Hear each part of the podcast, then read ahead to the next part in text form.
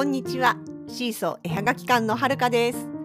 このポッドキャストでは私たちのものづくりの様子やイベントの裏話北海道暮らしのあれこれを中心に気ままにゆるーくお話ししています。エピソードへのご感想やご質問などはお気軽に各 SNS のコメントやメッセージでお寄せください。現在シーソー絵はがき館では Twitter、Facebook ページ、Instagram に公式アカウントがありますそれでは本日もどうぞお付き合いくださいませ。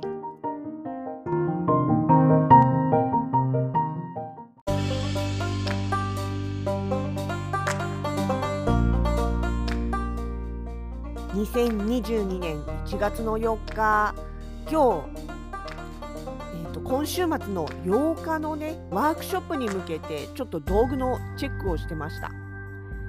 まあ、あの素材になるねあのベースだとかパーツだとかっていうのはもうあるのは分かってるんです。でただえっ、とね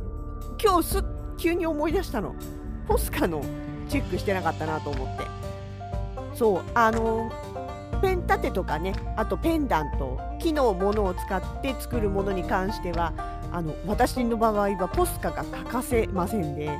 要は色をつけるのにポスカを使ってるんですね。あの三菱鉛筆さんのポスターカラーあれです。有名なポスカです。ね、うちの場合はねあのポストカードのことも略してポスカっていうんでねちょっと家の中で会話をするときにはどっちのポスカなのかっていうのを言い訳しながら使っておりますが、まあ、今回はねペンの方のポスカの話です。そう。でねまあ要はこうバーッと試し書きしてみてそうこの間のね12月の白い恋人パークさんの時にちょっと出にくそうにしている色があったなっていうことをね今頃思い出したわけですよ。ああしまったと思って。で、えー、試し書きをしてってみてやっぱりね何色かちょっとうーんっていうのがありましてもちろんねペン先が潰れてるっていうものもあるんですよそれはねあのペン先インクさえ残ってればペン先交換で済む話なんですがインクがねもうそもそもインクがなくなりつつあるやつはちょっとねもう買い替えというか買い足すしかないかなと思ってピックアップしてみたら、うんとね、6本ぐらいありましたね。でねやっぱり夏にワークショップをやることがどうしても頻度としては多いのでね青系が多いです。今回6色抜いたうちの、まあ、3本が太いやつ角芯太字ってやつでで3本が丸芯中字ですね。あ中字丸芯か。そう中くらいのまあまあ芯丸い芯ってことですよね。それなんですけどもそれが3本ずつだったんです。でもねそのうちの3本が青系違うな。4本だ。4本が水色と青とパステルグリーンみたいなやつ。しかも青なんか太字と中字両方ともやばかったんですよね。いや結局ねあの前にも話したけどねあの夏場のワークショップ特に暑い場所とか滝野みたいにね屋外でやったりとかって暑いと青系の寒色系を選ぶ方が圧倒的に多いんですよ。まあ、緑もそうなんですけどね。緑系と青系水色とかね。そういうのを選ぶ人が多くて別に誰が指示したわけでもないのにやっぱり心理的に選んじゃうんですかね。面白いもんです。っていう影響もあってか結局今回4色中違う6色中の4色が青。でもう1色が黒っていう形で、まあ、残りの1個はピンクだったんですけどね。っていうこうアンバランスさを改めて感じました。面白いもんです、本当に。いや、本当はね、今ね、パーテーションの関係で、本当言えばポスカ2組欲しいんですよ。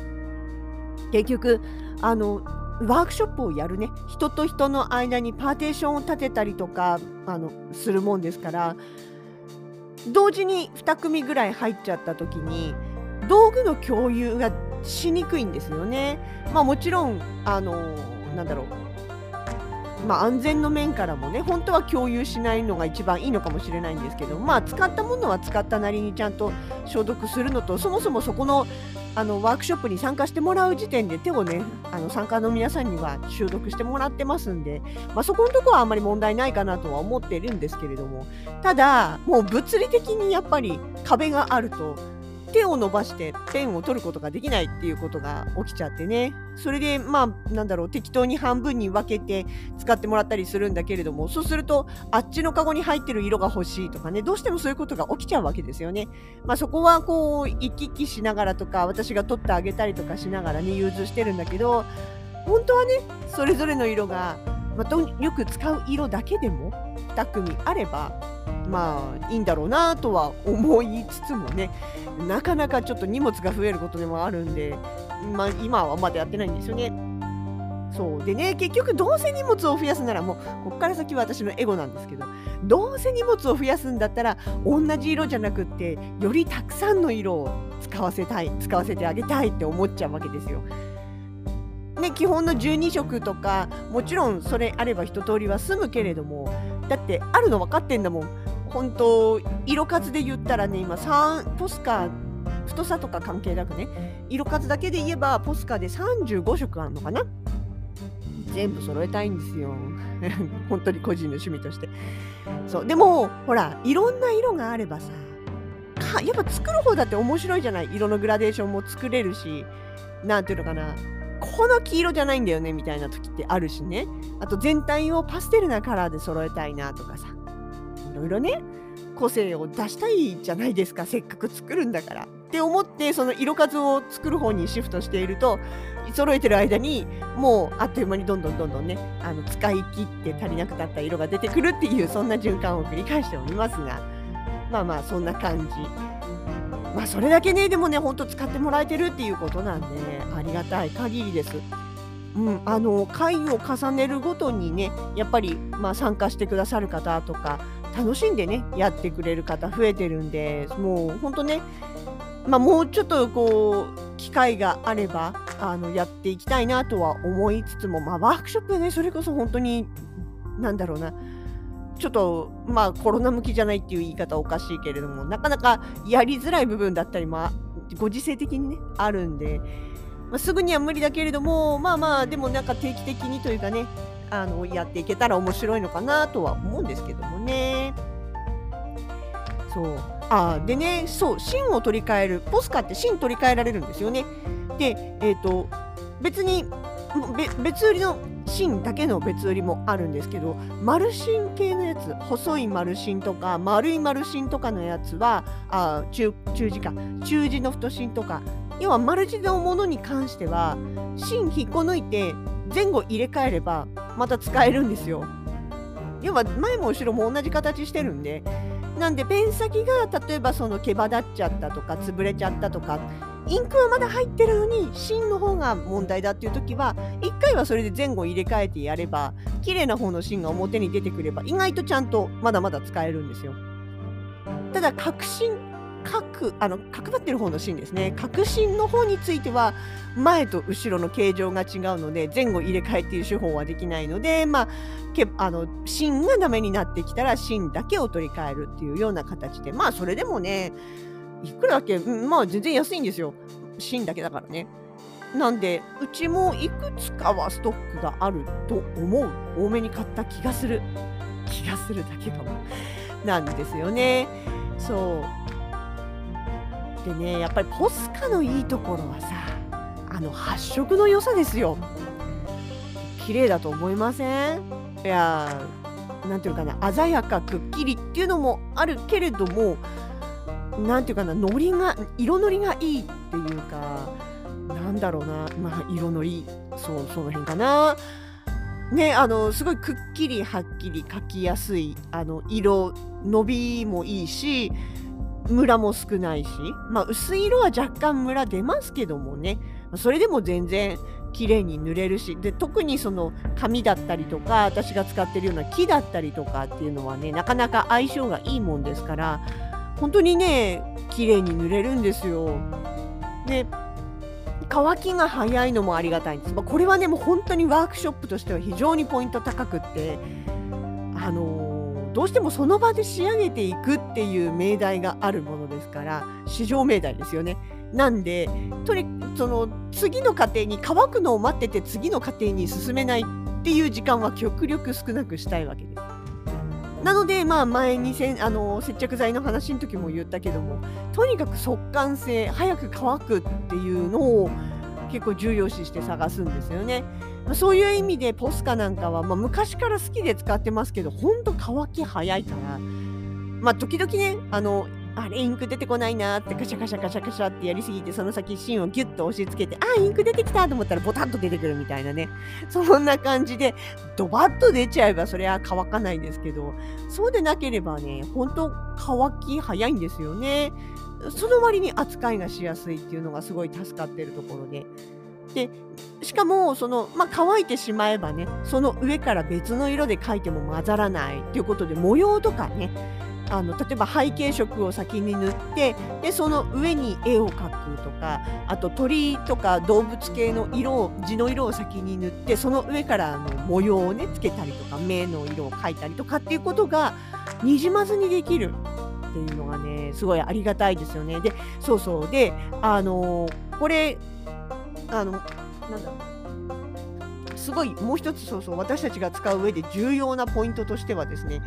インクの成分ですよね。が顔料インクなんですよ。要は染みてかないの。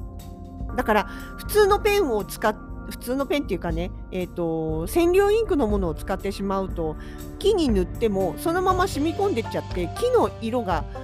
出ちゃうっていうか全然乗らないんですよね。あのなんつうのかな。色塗りの効果が出ないっていう言い方するとおかしいんだけど。染みてっちゃうのさ。だ木の色に負けちゃうのね。だけどポスカは顔料インクなんで染み込んでいかない。その素材の上に膜を張るような形、まあ、分かりやすく言えばね。膜を張るような形で塗れるから。だからあの綺麗にね色が決まるんですよね。そうそれもやっぱり重要なポイントですよねワークショップ的にはね。であとやっぱりさっき言った通り色数が多いこと。やっぱさどうせものづくりするんだったらさ少しでもこうカラフルにとかね少しでもこう自分のイメージに近いの使いたいじゃないですか。完全な私の好みですね。なんでそうでやっぱりこう色気違いの私としてはですよポスカの色が増えれば増えるほどニヤニヤしてしまうわけです。もうねなんなら三菱さんのあのユニ総合カタログなんか見ながらねカタログだけでニヤニヤしてますこの色欲しいみたいなねそうそうそう。あの、なんだ、せあと塗料とか絵の具とかと違って混色混ぜることができないから、まあ、それだけに元の色が重要になってくるわけですよね。えー、でもこの色だったら何かけるかなとかこういろいろ妄想してるだけでも楽しいわけです。でちなみにあの今うちにあるのは太字の角芯と中字の丸芯と極細っていう3種類の細さなんですね。でね今狙ってるのがねえーとね、太字革新のさらに1個上の極太革新が欲しいんですよ。もうね持ち手からして太いのめっちゃ太くってでペンの部分もかなり太い、うんと、なんだろう、えーと、普通の太字の3倍ぐらいんじゃないかな。かなりでかいですよ。売り場で見ましたけど。なんでそれ欲しいっていうかっていうとあペン立て。ペン立てのワークショップをやるときにそこペン立てのワークショップねあの今年の夏から今年っていうかもう去年か。2021年の夏から入ってきた。まだ割と新メニューなのでね。でやるとやっぱりその塗る面積が多いからどうしてもね何て言うかないろんなこう絵を描きたいくなるようなねそういう素材なわけですよ。で空の色とか海の色とかそういうのもやっぱりこう背景の一つして一つして書き込もうとすると太字革新でも足りないんですよね幅がね。その分だから何回もたくさんここ塗り塗り塗り塗りしないと塗りつぶせない。別に塗りつぶさなくてもいいんだけどでも塗りつぶしたくなるんですよ。でそれをやるためにもっと太いポスカないかなと思って見てたら何も普通にあるんですよねその極太っていうやつがこれだ使ったら早いわと思っていやそれこそ本当ね正確に調べてないけどあの太字芯の3倍くらいの幅あると思うんですよねあれねあれでやったらさーって決まるしこう無駄に何回も塗り塗り塗りしなくていいからその分乾くでしょうしね。綺麗に仕上がるだろうしいいよなと思ってるんですよ。今ね極太革新がね一応基本の8色しかないんだけれどもそれだけあるだけでも全然違うからちょっといいなと思っているところです。とあとねもう一つ欲しいのがねラメ。ラメ入り。ラメ入りのポスカあるんですよ。あのー、これはね逆に細い方えっとなんだっけな。中違うな。細字と極細か。細字と極細のサイズしかない。だからまあどっちかっていうとねポスターとかそういうんじゃなくって手帳だったりとかノートだったりとかっていう用途だと思うんですよねこの細さは。でそまあなんだけどもラメ入り。それだけで魅力的でしょ？キラキラしちゃう。ね。で、まあ、さっきも言ったあの重ね塗りができるやつですから例えばベースに普通の通常の色を使ってでその上に模様を描くがごとくラメ入りのね細ペン極細ペンで描いたら絶対これ可愛いのできるよ。ちょっとね塗った時にそのラメ感がどういう風に出るのかっていうのが私も実際には使ってないんで分かんないんですけどこれねそう。で細字マルシンセの7色ラメ入り7色セットとか極細7色セットとかってね買うんだったらどっちがいいかななんてこう思いながら。てかそもそもなんか売り場のね試し書き最近ほらそもそもそうやって置いてるところは減っちゃってるし。あってもね今一つねピンとこないんですよ。実際使ったらどうなるのかっていうのはやっぱやってみないと分かんないなっていうのがあってね。だからそうラメ入りもなんかちょっとどっかのタイミングで用意して混ぜてみたいななんて思ってるわけです。もう本当に個人的に使っちゃいそうだけどね。いやーほんとね面白いですよね。ポスカだけでも私幸せになれます。まあその色鉛筆も好きですけどね。言うて塗料も好きですし。いや要はいろんな色が揃うのが好きなだけで。はい。ただの色気違いですけども。まあでもね本当にうん。実際ワークショップをやりながらみんながそれぞれの工夫でね色とりどりの鮮やかな作品が出来上がっていくっていうのを横で見ていて実は一番楽しんでるのは私かもしれないな。なんて思ったりもします。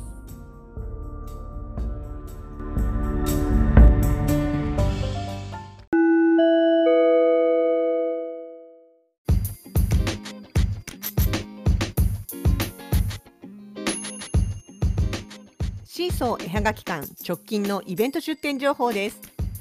2022年新年最初の対面イベントは8日土曜日まるマルシェにてワークショップをやらせていただきます。メニューは定番のデコ盛り歓迎木製ペンダントとペン立てです。手軽に作れるペンダントじっくり凝りたいペン立て。冬休みの工作にもぴったりです。会場は美唄市にありますコア美唄。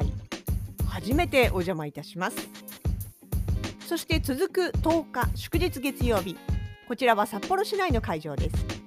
メニューはスマホ写真でキーホルダー。デコ盛り歓迎のペン立て。そして冬休みの自由研究にじっくり取り組みたい。テレビ型フォトフレームの3種類です。詳しい会場は後日改めてご紹介いたします。どちらもしっかり楽しんでいただけるよう張り切って準備をしてまいります。ご興味のある方はぜひお近くの会場へ遊びにいらしてくださいね。